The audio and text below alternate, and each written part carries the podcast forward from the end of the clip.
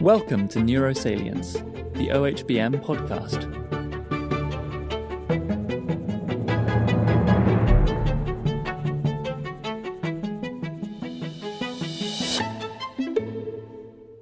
Welcome to the Organization for Human Brain Mapping Neurosalience podcast.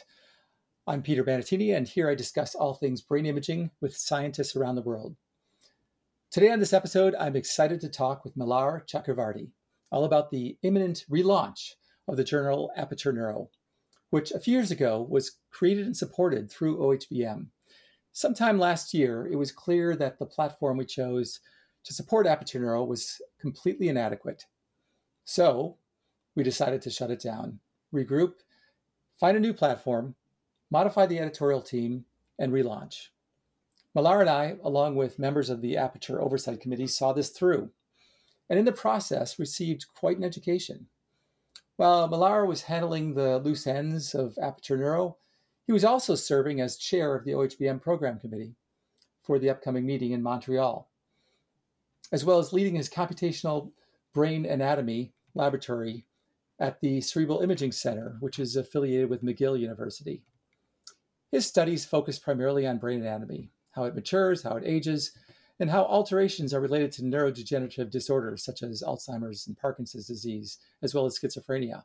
He has also produced and disseminated many useful tools, atlases, and data sets. So he's clearly a rising star and a leader in the field. And his work positions him well to have the broad perspective that's useful to leading this journal. Well, I'm starting uh, out as editor in chief of Aperture Neuro, hoping to bring on board my past experience with NeuroImage. Mallar will be taking over as editor in chief when I step down. So, in this podcast, we discuss what happened with the first version of Aperture Neuro, what lessons were learned, and what the relaunched version of Aperture Neuro offers that is truly unique and valuable to the field. It's nonprofit and open access with an APC of $800 for members.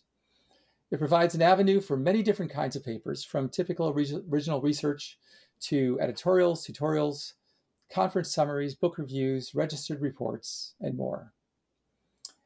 It will be heavily weighing the assessment of submitted papers based on their utility and transparency rather than just their novelty. In the future, Aperture Neuro aims to seamlessly support other objects such as code, data, notebooks, and videos, and is currently looking into mechanisms for handling these without compromising on quality or efficiency. I hope you enjoy it. Just to start out a little bit, um, I've been working with Mallar for a number of years as far as uh, working through all the issues in terms of the, the previous version of the journal and this one. And and just to frame things a little bit to begin, just to talk a little bit about Mallar. Uh, as I, as I, you know, I don't know exactly uh, when your name came up. I think uh, Tonya, when she was editor in chief, she invited you to come on uh, to help her out, and I think that it became very quickly uh, realized that uh, that you're pretty much the, you know, sort of like the perfect person to to head this up and uh, and I think that you know it, it, in other contexts I've I've had to you know looking at your work and other things like that it, it seems that you know the the way I picture your work and the way your interests is it's exactly at the at sort of like the nexus of of the field. I mean of the entire field. I, I think that you know you do you know you sure your your focus is more on computational neuroanatomy but you you know you work with mouse models, animal models. Uh, you you work with uh, fMRI. You you you do basic research. You build tools. You build databases, and you work with uh, clinical applications. So so that's that pretty much covers almost uh, almost everything. And and on top of that, you have experience with um, uh, uh, being a handling editor with NeuroImage, which is which is great experience and a, a great perspective of of their culture of editors, which is which is outstanding. Your work is, uh, I just have to mention this right now. I, I, was actually, you know, just doing some of my research a little bit. You know, as I've known you, I've worked with you as well, but um, uh, and and not that these things are, are important, but uh, but they are into some level. Is that you know I just put you into Google Scholar, and you know your your your citations are just it's it's just amazing. It's like you start from zero at around 2010, and now it's like this exponential increase up to uh, uh, you know 40 4,000 citations last year. Um, you know, yeah. and so it's been you, you're very high impact work, and also uh, and I've had so much fun. I've really appreciated working with you as well. I feel yeah. lucky as far as that's concerned. Yeah, thanks, thanks, Peter. I can only say I've, I've really like loved working with you. It's it's it's been such a learning curve, which I think we'll get into in this podcast as well, on how to start a journal and what that even means. Because I think that's almost something interesting for the community to know. And uh, I can only be mildly or extremely embarrassed by that wonderful introduction. Thank you very much. it's all true. So, yeah, so let's just why don't we get started with um, with Aperture Neuro? It first started 2021, you know, right before the Glasgow uh, yeah. OHBM meeting. The initial version of Aperture Neuro started way before that. Uh, I remember being approached by Jean-Baptiste Poline. Um, he had this vision of starting a open source, open access uh, publishing platform, as he calls it, to publish other objects, uh, uh, not only PDFs, but sort of to break that mold and sort of to to open things up. And you know we're still holding on to that vision but you know obviously as we'll talk about today well there's practical realities that we're trying to work with and and what we first and foremost want to do is make a a, a really well functioning journal and then yeah. grow from there yeah I, well, I think the vision of having um you know this journal platform that doesn't just support pdfs but supports the real type of things that make neuroimaging such a interesting field right i mean uh you're a physicist, I'm an engineer. We're here talking about, you know, brain anatomy, brain function, and I think it's it's very unique that we have this field that's led by, you know, not just psychologists and neuroscientists, but also that has this give and take with the more technical side of, of things. And I think to me that's always something I've loved. And and you can even you know even taking a bigger step back, if you look at kind of how people view neuroimaging, I think we're often considered to be um, kind of pioneers in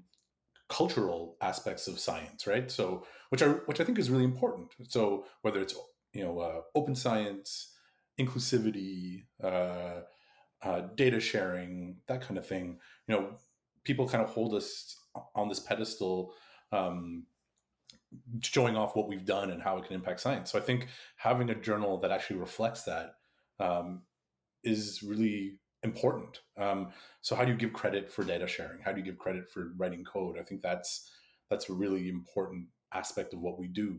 Um, and it's there in some journals, but not it's not so explicit. I don't think so. I was really excited when Tonya White uh, contacted me. It must have been, I mean, the pandemic years are a bit of a blur, uh, but uh, it must have been in around 2021. And her vision for she was the editor in chief at the time, uh, and her vision for Aperture Neuro was really to have kind of a real community engagement so that there were nice term limits for every aspect of things. And so her term limit would expire, and then I would come in as the incoming editor in chief to so there'd be some overlap and and so we could kind of train people who are coming in um, in the next stages and so you know unlike other journals and a lot of other journals even journals that are kind of newer to our field now no one in our no one on our editorial board uh, at any level is getting paid, right? All this stuff is really volunteer work uh, in the truest sense of the word. There's, you know, there's just us wanting to do good. So, um, so they find people, members of the community who want to do this uh, very much altruistically is, I think, a real um, really highlights kind of how our field is and and the support that different members of our field believe is important for for moving things forward. Um, so yeah, Tonya brought me in and and uh, you know through a you know through some of the challenges that uh, we had kind of bringing the journal together in terms of I think staffing is a hard part. Um, finding someone to actually be a journal manager, and that became apparent pretty early. And the reason for that is simple. I think if you're a big publishing house, um, one of the ones that gets talked about in the media a lot these days. For example, uh, you know, you have a roster of uh, journal managers and, and and staff that basically can run the show. So we have to develop that from scratch. You know, everything from who's going to contact who's going to help us contact authors reviewers remind people for the reviews that kind of thing answer queries from authors um, especially when so much the editorial board is really doing this out of the goodness and kindness of the time they have kind of crafted into their schedule for for this type of work um, all the way from that to um, so you know basic communication things to things like um, making sure that uh, there's no plagiarism involved in any of the submissions making sure that you know accepted manuscripts get typeset properly uh, moving those in a workflow from accepted article to typesetting to proofs to onto website. I mean, I think it's easy to take for granted just how much work that actually is. Um, and so I think in the platform that we initially started in, I don't think, and I think a lot of people who've been around Aperture would agree that they weren't wasn't necessarily well equipped for handling this stuff. And and so moving to kind of a, a, better equipped platform, which is now hosted by Scholastica, which I think we're all really happy about, um, is is one of the major changes that we've had. And so um, I think we identified these problems early on. We started investigating platforms. Uh, I would say last. I mean, correct if I'm wrong, Peter. Last fall. Yeah, uh, I think end of summer last fall. Um, yeah. I mean, I think that you know this this whole process of of you know we finally collectively uh, and also just to just to um, mention myself, I'm, I was part of the what's called the Aperture Oversight Committee when when Tonya left. Uh, you know, she was she started up at the NIH. She has a you know, a, which was more time consuming. Uh, you know, suddenly a, a, more time consuming thing. So she stepped down.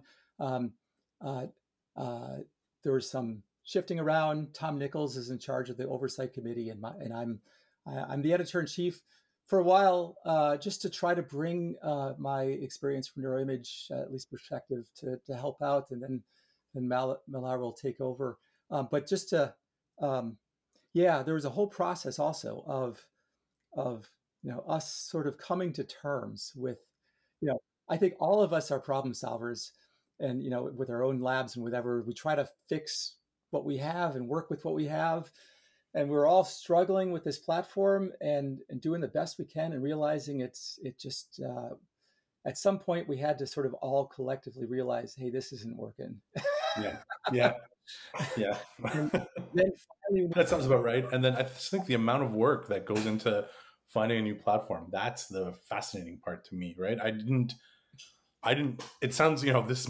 I don't know how this sounds to like the casual viewer of us, like evaluating platforms in our copious amounts of spare time. But um, it it was fascinating to me. Actually, it was fascinating to me that uh, there's this whole other world out there of people thinking about um, how to help people publish at all different types of scale. Right? I mean, um, from the major publishing houses all the way down to people who just want to who have a, a nice product that they want to sell and and help help academics communicate with each other because that's effectively what this is all about, right?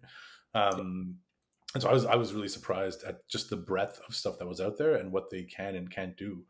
Um, I think that was really fascinating to me, uh, yeah. and just the the trade offs between the different platforms without getting into like naming names and and and you know, but but we did do an extensive search and you know it is it is fascinating just how you know we, we take for granted I think as academics you know, when you when you upload something onto a website what kind of service that actually means, right? And so trying to recreate that in a small scale is is not trivial, um, yeah, even if you are problem solvers. yeah, and it was sort of an education in terms of you know as we sort of started thinking of platforms, we started thinking more carefully about okay, so what really are our yeah. needs? I mean, what specifically do we want? And we realized that things like you know uh, having a smooth workflow that's transparent and easy to work with in terms of you know how the editors communicate, how the you know what the experiences for the authors. Is it you know is it smooth? Is it you know is it all done through the website? You know we even had a consultant uh, that was hired to that really newer stuff um, you know give us at least uh, you know a little bit better perspective as to what was out there. Uh, it was truly you know, it's funny. I've been with neuro, you know, when I was neuro, neuroimage, you just sort of jump in and suddenly the papers come and you work with the website and it's like, this is great. Um, but this was really an education in terms of, you know, yeah. what goes on behind the, behind the curtains. Uh, yeah. I mean, I, I kind of feel like we deconstructed the process into every bit of minutia that you could, which was again, you know, fascinating in, in a lot of ways, right? I, and I think without having gone through that, I don't think it's, and maybe we can talk about this, you know, maybe some of the, I mean, sorry, I don't want to leave the podcast. It's your podcast. Yeah, but, um, you want to. um, uh, but maybe um, one of the things we can talk about is is you know some of the goals of Aperture outside of just being a publishing platform run by OHBM. Because I think it's not until you see what what it means to engage with every part of that process that you realize that with some of the goals of Aperture Neuro, which is to not just host, you know, traditional PDFs. Um, I guess there's two, not just host traditional PDFs, and two would be to uh, keep the article publishing cost way down. And so, you know, it's worth we should, you know we should mention this at the beginning is that the article publishing cost is 800 USD per paper, right? Which is you know well below anything else that's adjacent to our field in terms of open access publishing. Yeah, um, and, and, and, just to emphasize there, the goal is to be just sustainable.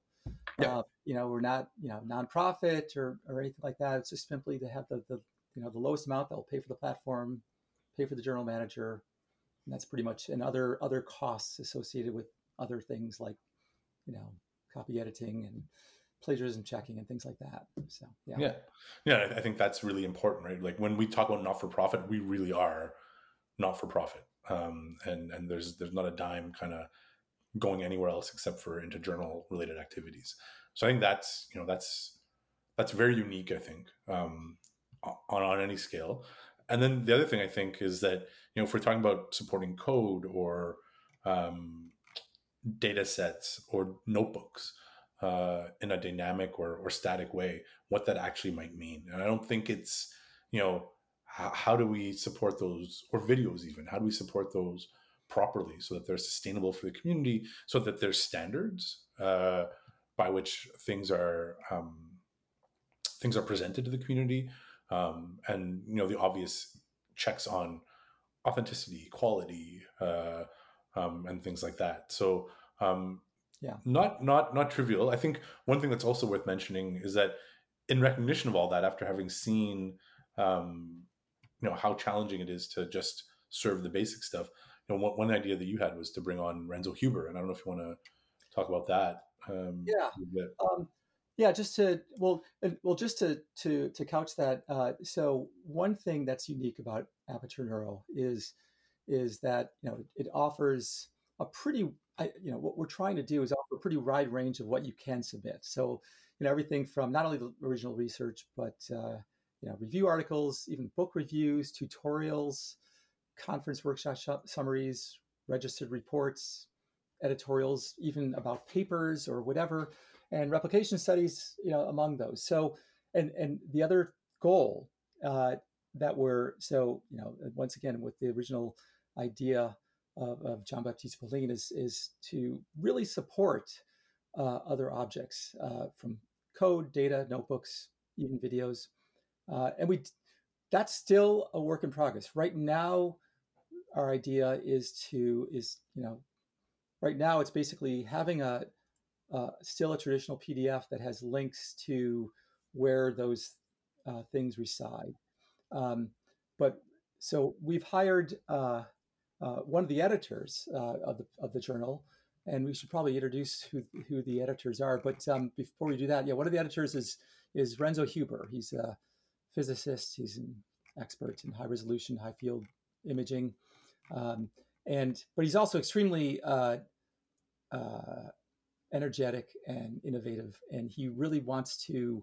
Uh, he's he's sort of put in charge of trying to figure out the best way of supporting other objects. Um, and and that's there's once again as as Malara as, as you mentioned, um, yeah, there's uh, a lot to that. you know, we can't really we don't have any you know large uh, we, we haven't paid for large data spaces for saving the data um, uh, and at the same time also like how do you re- yeah like you mentioned how do you review the code i mean uh, will this be just links to github or things like that? Or or how will we describe it? And how will we review how we describe it or even the code itself? How deeply do you, re- do you review the code? We have special code reviewers. Um, uh, do you have to you know try it out on data sets or things like that? So we're still kind of working through this process. Uh, you know there's some uh, possible discussion of, of having other uh, not really preprint servers but sort of like having other uh, reposit, uh, repositories sort of work with us in, in, in that regard. Um, so it, is all sort of a work in progress, and uh, Renzo is sort of uh, uh, leading the way on that. While while it's still work in progress, I think it's like it's still exciting that we're thinking about that, and I think you know and wanting to do it properly for the community. And you know, i the first journal that I've heard of that has this kind of um, editor that's solely focused on how we expand how do we do more for the community and i think that's like a really exciting feature of, of what we're what we're hoping to do here and I, am very proud of that. I think it's, it's very exciting. Um, yeah yeah yeah and it, i think actually also right that's that's an important thing too is that uh, there's many journals associated with the field and sort of loosely associated with the community but this this journal uh, right has started through the community and we're constantly getting feedback and we really want it to be uh, sort of growing from you know sort of taking that same sort of vibe from the community this special sort of uh, sense that you know you have all these disciplines we're all talking to each other we're all you know you know applying what we know to understanding the brain uh, clinical applications and and so there's this you know this feeling that when you go to OHBM of of a of you know this this sense of this vibrancy and uh, we're trying to create a journal that reflects that. Yeah, um, yeah, that's that's a nice description. I like that a lot because it is it is an exciting time. Like it's kind of like someone last one of the times I, went, I think it was in Rome when I went to OHBM. Uh, someone said that OHBM was really just summer camp for adult nerds, and it, it really you know yeah. just yeah. uh, and it's just or adult summer camp for nerds or something like that. And uh, how do you how do you translate that feeling into a journal? I feel like that's that's a good way of thinking about what we're trying to do here.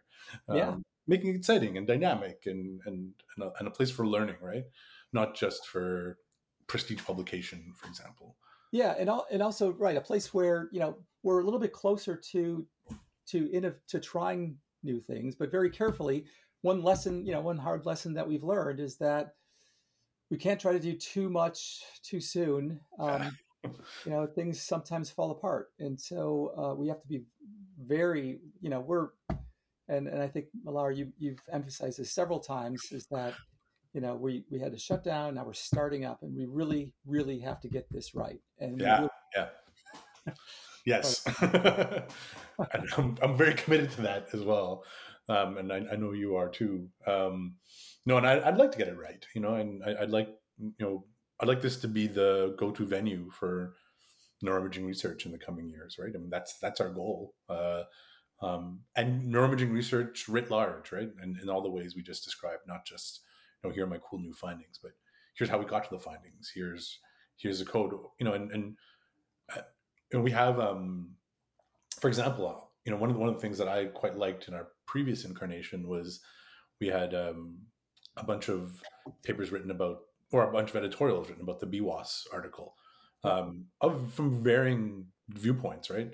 Some very positive, some very negative, and everything in between, um, uh, or some just discussion oriented as well, right? And they're on the website now and, and should be perused. And I think you if people want to think about what type of objects that we can um, we can support you know it, it, can be something as simple as that right? It can be how do we get a community perspective on some of these papers that are that are currently hot in the field and that are driving discussion you know in our corridors that are coffee breaks and, and whatever.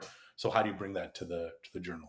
Um, and people are by and large really excited to do that you know when when we asked around for uh, the authors to to write up those you know yourself included um, uh, write up those editorials. I think we didn't get very many no's, uh, and um, I was quite.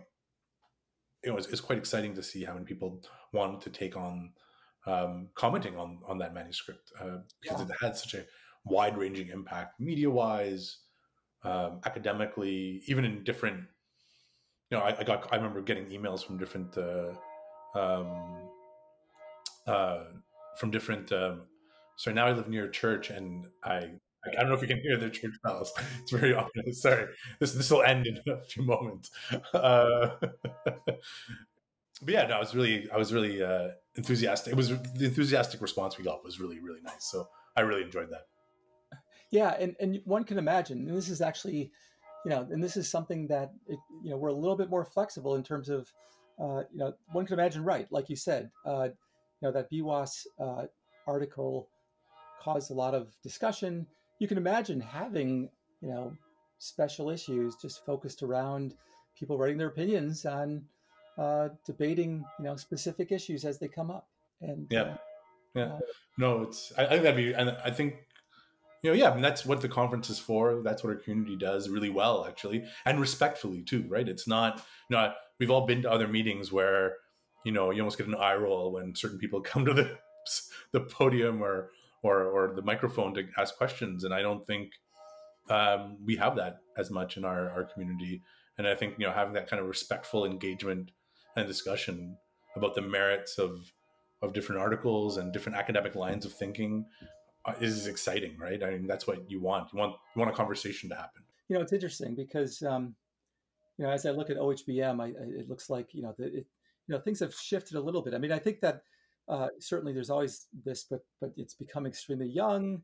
Um, it's become very, you know, a lot of people are analyzing other people's data, using other people's code, you know, in in novel ways. But still, there's just much more of a interconnectedness, uh, realizing that you can't just you know come up with you know you, you can what people still do but you know it's not just simply oh i got this novel finding i'm going to push it and uh, argue for this sort of thing and and you know it's more uh, you know of course we you know there's that that exists but at the same time there's more oh is this reproducible um, you know is this uh, you know is this believable how does this integrate with other modalities how you know how can we lend insight into models that sort of tie into this. So it's very much interconnected.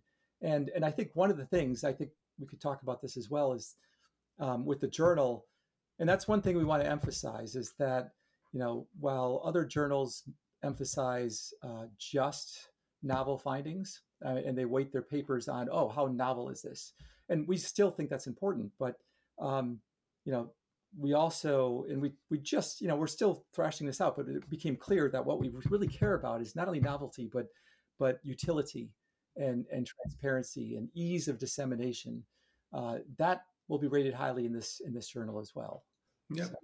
your replication reproducibility all those things right? And uh, um, which is why things like software notebooks become extremely important right? Or even thinking about you know someone mentioned this the other day. Here's here's a novel finding from another another journal that uses neuroimaging data you know but there's nowhere to actually tell people about the workflow right? I mean one of my biggest pet peeves in publishing is that you know you start with the certain journals start with results and have the methods kind of tacked on at the end as if they don't matter in some cases right and yeah. uh, you know exposing those things i think uh, you know is, is is is truly important so yeah, and I think actually, uh, and but but but once again, the, the the balance too. I mean, we certainly don't want this journal to become, you know, like purely, you know, there's there's always a risk of falling into some sort of pattern, like oh, it's a purely big data meta-analysis journal. Uh, we don't want that. we don't. we want you know everything from one-off experiments, interesting models to everything you know in between, and and also one thing that's different, I think in terms of uh, relative to other journals is that uh, you know um, we're we also uh, I think are welcoming you know yes we're a methods journal yes we care about basic research but we also very much care about clinical applications so not only from clinical research but you know I think you know we'll be open to um, you know uh, uh, things like you know clinical studies as Yeah. well. Um, Yeah, and I I don't see. I think that's going to be really important because, um, you know, I, I- our community needs a place to look at all that, um, and even think about where to publish. And this is becoming an increasingly thorny issue, right?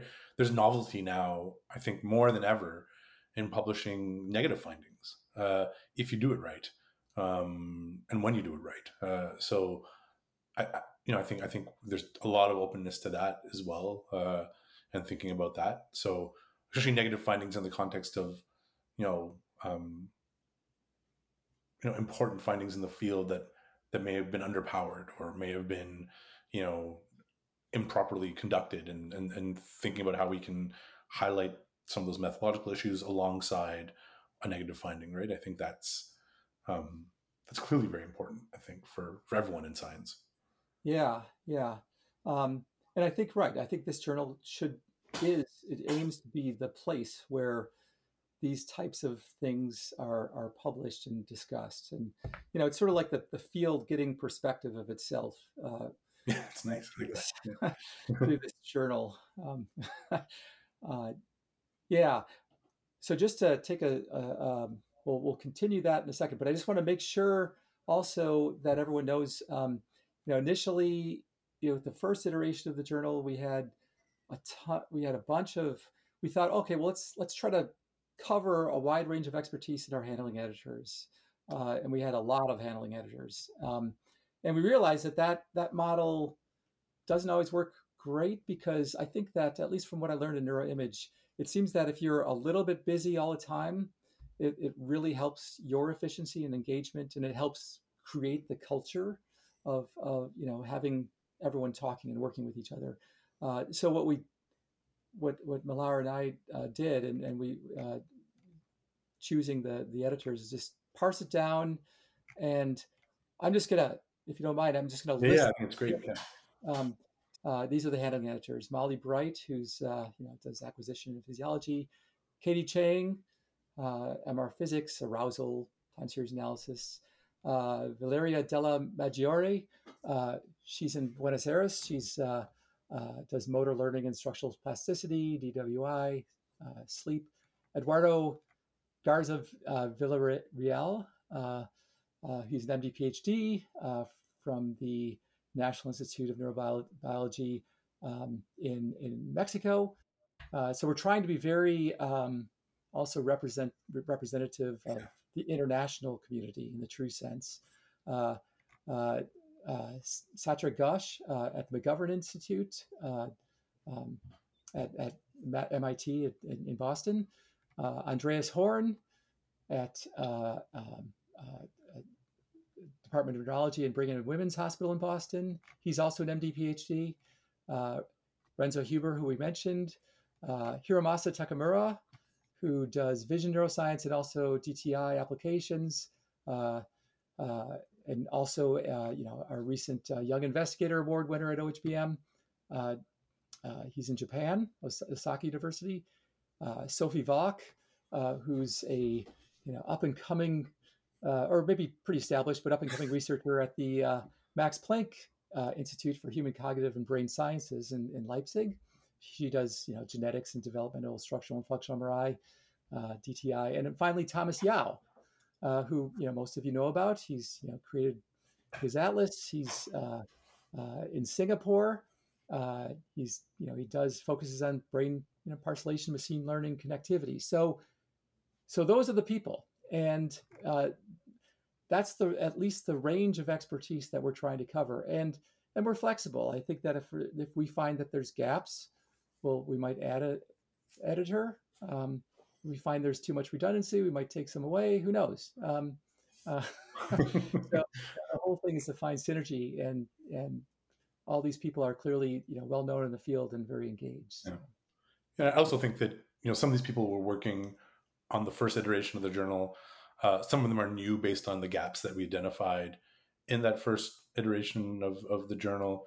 And also, again, I think uh, we did some, I think, heavy consultation with our oversight committee. And the oversight committee, I think, um, is something that makes this quite unique because it is oversight from OHBM, from in the academic sense. uh, and so there are, and you know, you can look this up on the on the website as well. Uh, we should probably even say it apertureneuro.org, which is where oh, yeah. you can go, apertureneuro.org, which is where you can go and um, all one uh, word, apertureneuro.org. Yep. Yeah. Uh, um, which is where you can go and look at kind of what we're trying to do, what we're trying to accomplish, where you can submit papers, uh, and who is working for the journal. Um, but the oversight committee is an interesting one because it's people that are there just to make sure that one, we're doing our job, uh, two, that we represent the community properly and well, and not just from an academic sense, but this kind of geographic diversity perspective as well, and that people who are coming from all over the place uh, geographically are, are, represented in the journal. That was actually one of the nice. Um, I don't know if you remember this last year. We had a aperture uh, over aperture neuro roundtable, and uh, you know definitely we had some um, people who were at the Glasgow meeting who came up to I think both of us after the meeting and said like, "Oh, finally a place I can afford to publish in and still get credit for it uh, from my university." Um, and that was that was really you know heartwarming to hear, right? I mean, it's not it's not just for um, those of us sitting in North America and Europe who can kind of who have some money to spend on publication, but how, how do we help those who want to disseminate knowledge? We're doing fantastic work, um, but in under resourced areas. Uh, and and all, and all the resources are going to the science. How do they resource, you know, paying three, four, five thousand USD uh, for a publication? That's probably you know a number of PhD students in a lab sometimes. Uh, yeah, in some places, right? So it's hard to justify that. Um, yeah. Yeah, and it's always interesting because when people talk about open access, they think, "Oh, this is great! It's open access. It's it's free for everyone." But but um, you know, the money comes from somewhere. And in some weird ways, you know, open access is actually more restrictive in terms of, you know, if a lab can't afford to publish in open access, then then it's equally as restrictive as, you know, limiting access to the papers. So so we're trying to, you know, come up with that balance of uh, right. I mean, and not only that, right, we have the the eight hundred dollars for members, thousand dollars for non-members, but also you know, we have a, a, part where we where we consider, uh, you know, other countries that are, are uh, yeah. lower income, or even, or well, even, uh, you know, and there's also a little bit of wiggle room in terms of, you know, if you're a lab that doesn't have much money, but you might not fall within that range, you can always email us or whatever, and, and we'll we'll figure something out because our goal is to actually have it, you know, have more accessibility uh, yeah. in that regard our, goal is to help, right? I mean, that's the bottom line. So, no, I think it's exciting that even the people that have um, joined, you know, they're, they're, we, we had a nice meeting with them the other day, and there's just a lot of enthusiasm for for getting this new chapter open and ready, and and uh, for having people, you know, engage. So, uh, you know, it, it, I, think we're starting on the right foot here. Yeah. Yeah, and we even, you know, we have a, a new color scheme in our papers with yeah. kind of blue and green sort of uh, and and uh, we had we you know other details we uh, uh who was it from lab that came up with the logo some talented artist oh, I should mention her name Cindy uh, Cindy Garcia uh, from my lab who's a PhD student in my lab and, and she she had as many options as there were hours in the day it seemed like Uh, and refining them based on the the whims and the and the the whims of, of a number of academics who don't do this for a living, but yeah. knew what they liked uh, and weren't were not afraid to say it. Uh, so she did a great job, Cindy. Uh, so I'm, I'm, very proud of her, and, and that this logo kind of is, is, part of her PhD journey too. So that's kind of cool. Yeah, that was sort of fun because you know, you know, I, I you know, it's funny because I I would sort of like we all sort of tried to come up with logos, and you know, some people would submit some. I submitted some, and then you know, Tom Nichols would be like, "Oh, that's that's horrible," and I'd be like, "Okay." uh, you know, we're all sort of bouncing this each other uh, against each other, and, and then you know, Cindy came up with these, and we're like, "Hey, this is this is yeah. these are pretty good." yeah. Yeah, and, and, it was pretty amazing. Like, could you just make it a sagittal view or an axial view or a coronal view? Or what if you did it with, you know, more of a graph representation? And she had an answer for all of that. It was really, yeah. it was really impressive. It was really, really impressive. And, yeah, uh, yeah. No, that was that, that was great. That was great. Yeah. So, so that's you know, kind of like that sort of kind of captures sort of what we've been doing. not not just the you know sort of trivial stuff like that, but but everything like that has been, you know, like bouncing off like you know, how are we going to how are we going to do this? How are we going to do that? And so Yeah. even things like uh, uh, you know copy editing or whatever, it's like we have to find a copy editor that works with uh, Scholastica, and then we you know they have sort of a package, and we have to decide okay that seems to make sense, and how do we want our copy? You know, it's sort of like it's at, at some point I was sort of you know people are confronted with this when sort of like if they're redoing their kitchen or something there's too many choices um, and so you just don't know like you know like i don't know like you know and and it was sort of along those lines like yeah you know typesetting do you want you know what sort of typesetting do you want? And Yeah. we have this sort of thing and uh, and and so there's so many decisions uh, that you know we had to be sort of guided through we worked through and and tried to sort of make you know there and there's certain things actually that are just the opposite you know some things we have too many options. There's certain other things that we're kind of constrained um, like uh, you know the, the the website itself is is beautiful but it's sort of set up in a way that we have to sort of work with um, uh, you know all the information's there but um, you know it's, it's just a matter of uh, you know we we you know and most for most people it will be uh, you won't even notice it but for us it's like oh why can't we have an extra page for this sort of thing Yeah. And it's like oh, that's how we set it up and it's like we, we work with that so Yeah. But even and even things like migrating our previous papers and the metadata over to a new platform, right? We had to, you know, I won't go into the details, but we had to find some creative ways to, uh, you know, get the metadata out of that previous platform and into our new one, so that you know these papers are findable.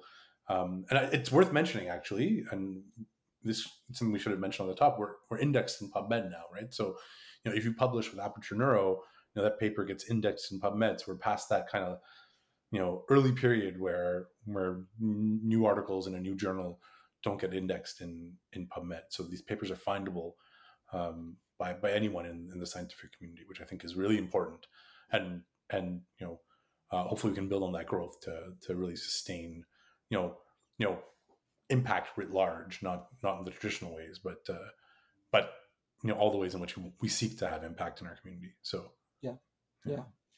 Yeah. Yeah so yeah exactly. So all these details and and we're you know we're sort of uh we're there we're and and like i said we're we're um you know there's there's so many things that we're still like I mentioned that we're still working on uh, but at least we're at the stage now uh, where we're ready to get going again. And uh, um, you know it's like just uh, so just to you know before we before we end we have a little bit of time. Um, like like for instance, I you know at, at some point I wanted to talk about your own work, but um, uh, you know we could save that for another podcast because it is it is so interesting. I mean, you have this great website of. I was just looking at your website where you have all these, you know, you have all these atlases uh, that you have, and you have various tools that you have, and, and other other novel findings. Um, you know, how like if you're submitting so with your work, Yeah. um, uh, you know, what you know would there be a situation and obviously you're you know knowing that we're all biased now because we're part of that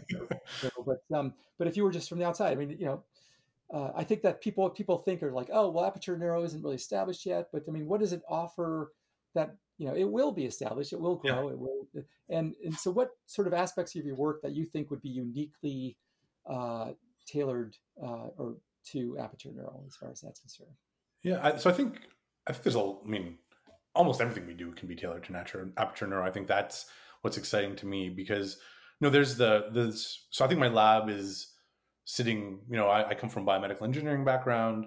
I work in the department of psychiatry at McGill, and so my lab is somewhere you know in that dimension across you know the methods and the techniques all the way into how you uh, develop novel findings with with these novel methods, right?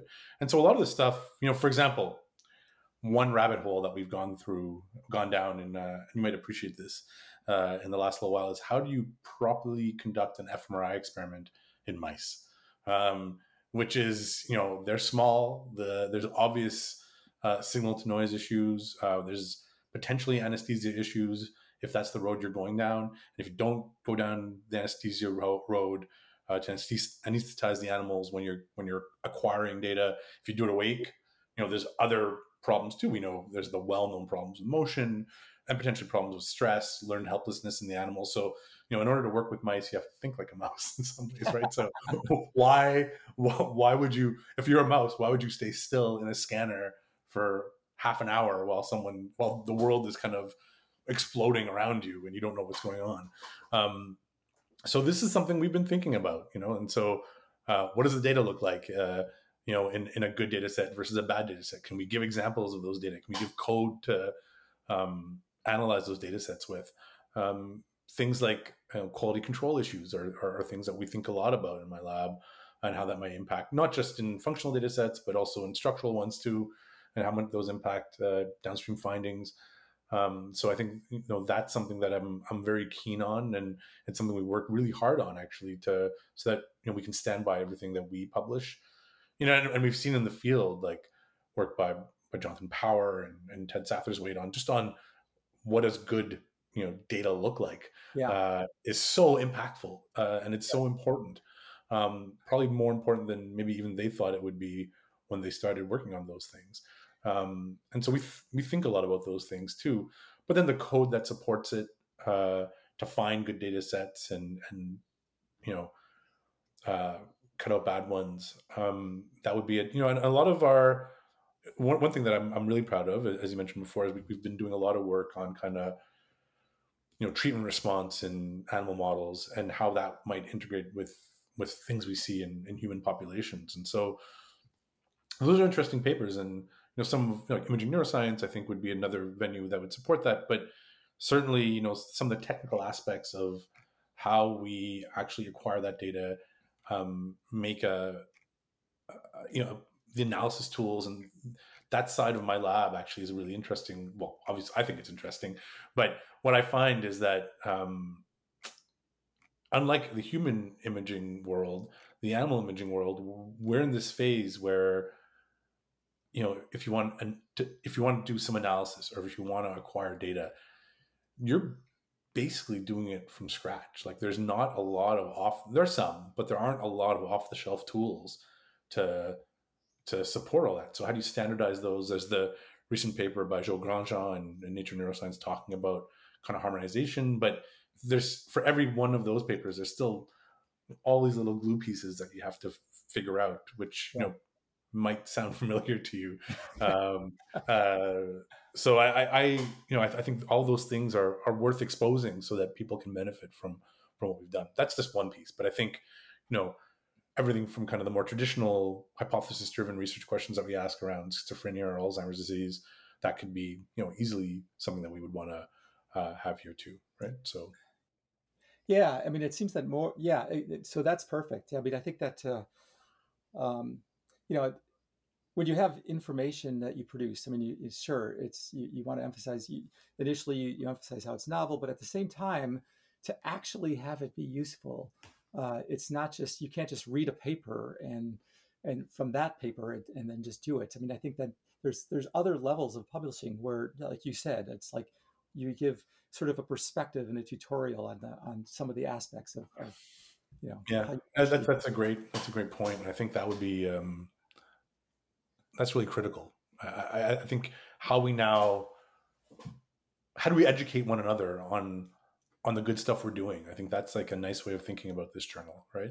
Yeah. not just uh, competing for you know you know intellectual primacy or something like that. More about how do we move the field forward together which i think goes back to this idea of ohbm being really exciting and a place where we i think that is the culture around most of the meeting. It's it's about sharing knowledge not about you know trying to declare that this part of the world is mine now because I was the first with this finding. And I think that that does, I think, differentiate our community from a lot of other neuroscientific communities and in, in, a, really important way. Um, yeah.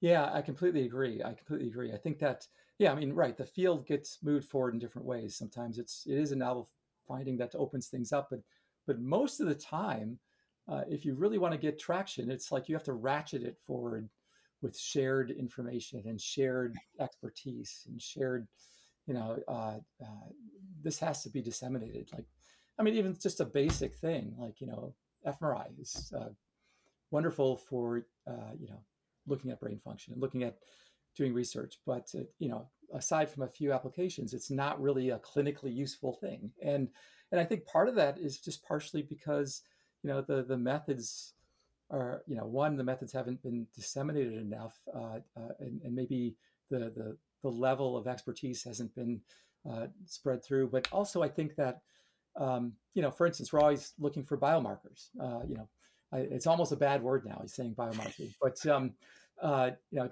but you know, and there's various studies that do this, and and and having you know more of a community that has these tools that can work with their populations, I think will uh, push us forward a little bit more meaningfully than just simply you know isolated studies here and there, sort of suggesting something. So yeah, but and you're, and you're seeing it emerge too, like after decades of having you know fMRI acquisition, fMRI analysis tools available, you know, in, in, in the in the brain stimulation world, for example, fMRI, you know, across different labs now, not just one or two. Um, uh, fMRI is becoming a tool of choice for targeting, right? Uh, and that I think is, you know, if, if you're going to ask what yes. are the what are the wins for neuroimaging and functional MRI, that's a huge one. Right? That's an impact. Yes. You know, people are opening clinics based on personalized fMRI signatures, right? Which is probably even five, six, ten years ago we wouldn't have even imagined. Uh, I, I, to me, that's exciting demonstration of where we could where we could be in the next, you know, five, five ten years, and that that's also just taking, um, a, you know, in some cases a common idea like lesion mapping, you know, like championed by Mike Fox, uh, or the individualized connectomes championed by I guess Randy Buckner originally, but then uh, moving forward to Andrew Zalesky, and then showing that you could use these as personalized biomarkers for for treatment administration. I mean, that's f- so important. Yeah. Um, so I, we're we're getting there. yes. Yes. Yeah. And uh, yeah. And and yeah. Certainly. Um, yeah. And once again, it's it's really is. It would be nice. You know, it's so much easier if instead of trying to reproduce something from a paper, having the code, having a paper that describes where the code is. Yeah. You just paper. It's a one you know source, and you simply get the code or the data, or you know try it out and get it. You know, a lot. So much of the field is is you know it's a craft. It's like you know it's a, a matter of getting the certain expertise, and and this we want this. And as you mentioned before, it's like you you you you want this journal to uh, to be able to you know you're thinking of the field as a whole as opposed to um, you know any one group or any one area you're trying to push the field itself. And yeah. this is this is the sort of missing ingredient I feel uh, in terms of helping that move yeah. forward. No, I mean exactly like these clinical application pieces of code. If they were readily available, that'd be great. If you know, in, in any context, uh, same thing with all the bits and pieces that we run in the preclinical side, and then you know, and even um, even the merging things like imaging transcriptomics has now been around for a little while, but there's so many different flavors of how people can run this stuff. Uh, um, oh, there's you know we have choices galore in our field, right? And that's a good thing and sometimes a challenging thing, right? And uh, how we talk about those things is is really really important. Um, yeah. You know, I don't know if we're ever standardized per se, but at least we can be open about what we found when we were doing what we did, um, and what those choices mean. I think that's really exciting. Yeah. Yeah, and ultimately, right? You like the, the and this is why we try to you know what we want like you know clinicians in on a on the conversation. You want uh, basic researchers. You want physicists, engineers. Um, yeah, and and this is a place where they can all exchange this information. Yeah. Okay, so so what do you see as just a final the final question? Um, you know, as far as the future directions, we talked a little bit about you know moving in the direction of obviously better or trying to actually figure out you know how to best. And and if anyone in the audience that you're listening has some insightful idea in how to best handle you know code data notebooks whatever let us know. Um, we're open to suggestions as we're as we're developing these things. Um, so what do you see as uh, uh, sort of the other future challenges uh, or other future directions? I mean of course we're always trying to also talk to people who work with BrainHack at yeah. HBM or uh, maybe NeuroLibre or or other things. But um, yeah, what what do you see as like the the, the challenges co- going forward? I think in general, I mean, thinking about you know, the idea of publication comes from when we like would get a magazine in the mail and you'd put it on a shelf and then you'd bind the year's you know magazines and then that would be in a library somewhere right um, and so the concept itself the model itself is so incredibly outdated considering you know we get it on as a pdf um, you know and, and even the way we used to do review i mean it's all based on the idea that like uh, an editor might call you or actually mail you a letter and ask you to review right. a manuscript oh and send you a manuscript in the mail to review. And then you send something like but it is based on that model right? And it's just been revamped for the internet. Um, so i think it'd be great to have a model of i mean i'm really sticking my neck out here uh, and this is not going to you know for anyone listening this is not going to be a tomorrow problem but this is going to be a, a future problem uh, uh, once we get more things up and running but thinking about you know, what does a 2023 or a 2025 or 2026 review model of a paper really look like, right? And what does a research object in 2026 really look like? Is, is it is it a static thing? Is it a dy- dynamic thing? Is it um is it something that's happening in a series, right? Like you, you have your initial publication, but then you have somehow you have a follow up or someone else has a follow up on that initial publication in a real meaningful way. So you actually create lines and you know think of threads of research almost that exist on the internet that are interconnected explicitly um, and i think we have but this you know as i say this out loud you, everybody can see that this is you know uh, in terms of service this is like an incredible problem. So how do we pick apart at least at pieces of this so that we can innovate i think in terms of publishing and then continue to be i think um, considered forward thinking you know not just in science not just in neuroscience or neuroimaging but in science as, as a group of people who who actually innovated in how we disseminate information. Um, but i think more and more you know you've seen other journals think about just the review model right elife is a great example i think that's such a fascinating you know there's varied opinions on that and you know there's and and it's important to acknowledge that there's probably you know goodwill on on either side of that of that debate.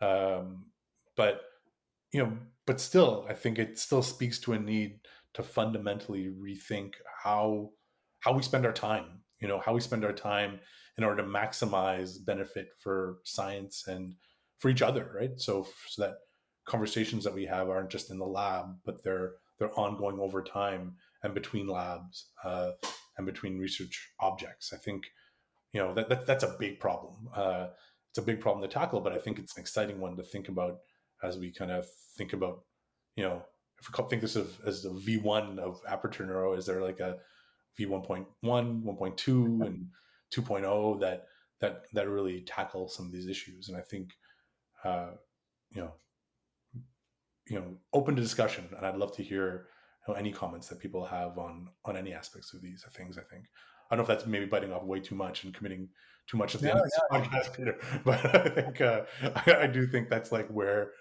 you know, in the ideal world, that's where I'd like to see things going. Yeah, and I think that, uh, and one thing we've learned though too is that, um, as mentioned before, is that, you know, I'm all for that as well. I mean, I think everyone has that. This is what what's good about this journal is that we're we are really we have the flexibility to do this, but at the same time, we've learned the lesson of you know we're not going to change things so rapidly that you know things are uh, lose their functionality. So we're just gonna we're gonna do it very carefully. Yeah. But at the same time, I think all these ideas are on the table. Yeah. Um, you know, things like yeah, I mean other things too. Like right, how do you update a review model? Can we have commentary like attached to the paper? Could we have like some sort of a Reddit sort of up up upvote downvote of papers? you know have it very organic and and uh, you know community driven who knows uh, we're we're still grappling with these and i'm sure there's many experts in the field who could help uh, so uh, looking to that so yeah i think what we've learned is that every change you make comes with about a thousand decisions uh, yeah. to make alongside that so um, you know that, that's also worth remembering when we when we think about these more idealistic models of of publication i think yeah yeah, I mean, there might even I can imagine, right? Um, you know, it, it, could be modular to some degree. There could be an aperture, but there could be like a an aperture beta sort of version that people Yeah. could. There we go. I don't know. I'm getting into trouble just talking about this, but yeah, no, this is gonna, speaking of like living on the internet, this will live forever and we'll be held accountable. So but but okay. So but either way, this has been great. Um, I think you've you've given you know I think that the the journal's in great hands with yourself, with the editors. Uh, you know, we have a good platform that's solid, that's established, uh, and uh, we're, we're all sort of engaged as far as that's concerned. And and yeah, I think that uh, we're all really excited uh, about getting things going again, and you know what what service this could provide to the Yeah. community. And uh, so yeah, looking forward once again the Aperture Aperture Neuro uh, uh, reopening is on July 10th, and uh, go to apertureneuro.org.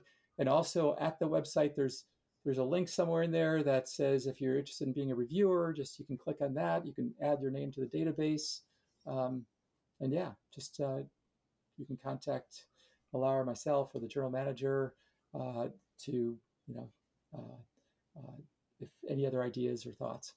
yeah, I mean, the journal will just scale to the community participation that we get, um, and that's you know that's how we make it our own. I think that's really important to remember. Yeah. All right, all right. Well, well, well. Thanks, thanks for spending the time. Thanks, Peter. Uh, yeah, I, I look forward to the future. Uh, Yeah, likewise. Thanks, thanks so much for having me here. all right, thank you.